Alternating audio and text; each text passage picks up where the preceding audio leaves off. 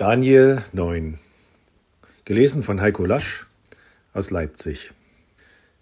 Im ersten Jahr des Darius, des Sohnes des Ahasveros, aus dem Stamm der Meder, der über das Reich der Chaldäer König wurde, in diesem ersten Jahr seiner Herrschaft verstand ich, Daniel, in den Büchern die Zahl der Jahre, die sich in Jerusalem erfüllen sollte. So war das Wort des Herrn an den Propheten Jeremia ergangen. Siebzig Jahre soll Jerusalem wüst liegen. Und ich kehrte mich zu Gott, dem Herrn, um zu beten und zu flehen unter Fasten und in Sack und Asche. Ich betete aber zu dem Herrn, meinem Gott, und bekannte und sprach, Ach Herr, du großer und schrecklicher Gott, der du Bund und Gnade bewahrst denen, die dich lieben und deine Gebote halten. Wir haben gesündigt, Unrecht getan, sind gottlos gewesen und abtrünnig geworden. Wir sind von deinen Geboten und Rechten abgewichen. Wir gehorchten nicht deinen Knechten, den Propheten, die in deinem Namen zu unseren Königen, Fürsten, Vätern und zu allem Volk des Landes redeten. Du, Herr, bist gerecht, aber wir müssen uns alle heute schämen, die von Juda und von Jerusalem und vom ganzen Israel, die, die nahe sind und die zerstreut sind in allen Ländern, wohin du sie verstoßen hast um ihrer Missetat willen, die sie an dir begangen haben. Ja, Herr, wir, unsere Könige, unsere Fürsten und unsere Väter müssen uns schämen, dass wir uns an dir versündigt haben. Bei dir aber, Herr, unser Gott, ist Barmherzigkeit und Vergebung, denn wir sind abtrünnig geworden und gehorchten nicht der Stimme des Herrn, unseres Gottes, und wandelten nicht nach seinen Gesetzen, der uns vorlegte durch seine Knechte die Propheten, sondern ganz Israel übertrat dein Gesetz, und sie wichen ab und gehorchten deiner Stimme nicht.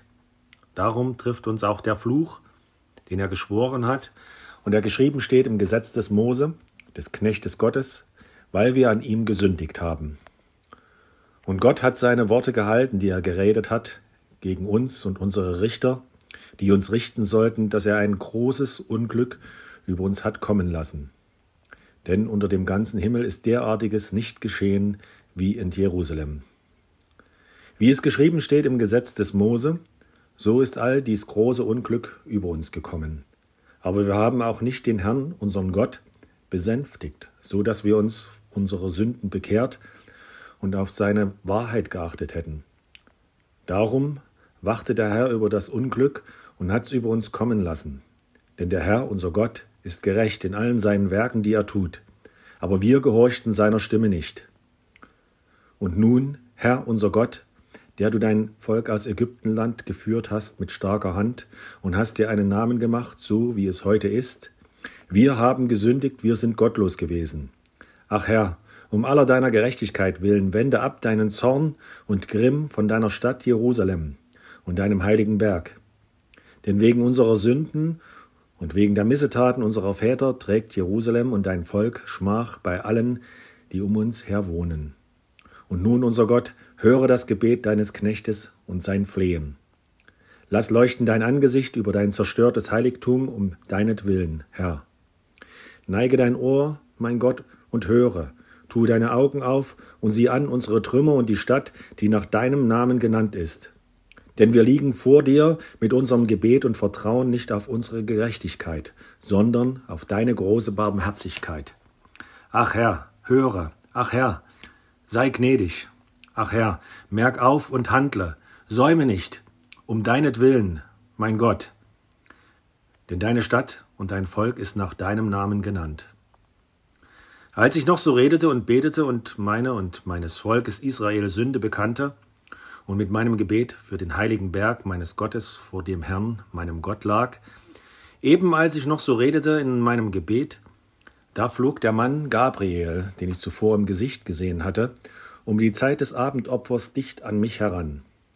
Und er unterwies mich und redete mit mir und sprach, Daniel, jetzt bin ich ausgegangen, um dir zum rechten Verständnis zu verhelfen.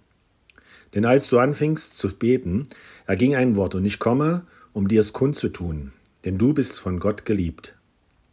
So merke nun auf das Wort, damit du das Gesicht verstehst. Siebzig Wochen sind verhängt über dein Volk und über deine heilige Stadt.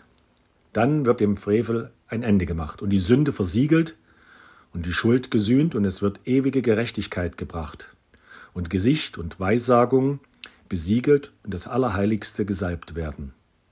So wisse nun und gib acht, von der Zeit an, als das Wort erging, Jerusalem werde wieder aufgebaut werden, bis ein Gesalbter, ein Fürst, kommt, sind es sieben Wochen und 62 Wochen lang wird es wieder aufgebaut sein, mit Plätzen und Gräben, wiewohl in kummervoller Zeit.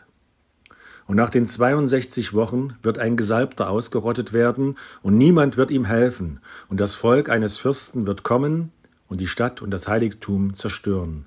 Aber dann kommt das Ende durch eine Flut, und bis zum Ende wird es Krieg geben und Verwüstung, die längst beschlossen ist. Er wird aber vielen den Bund schwer machen, eine Woche lang, und in der Mitte der Woche wird er Schlachtopfer und Speisopfer abschaffen.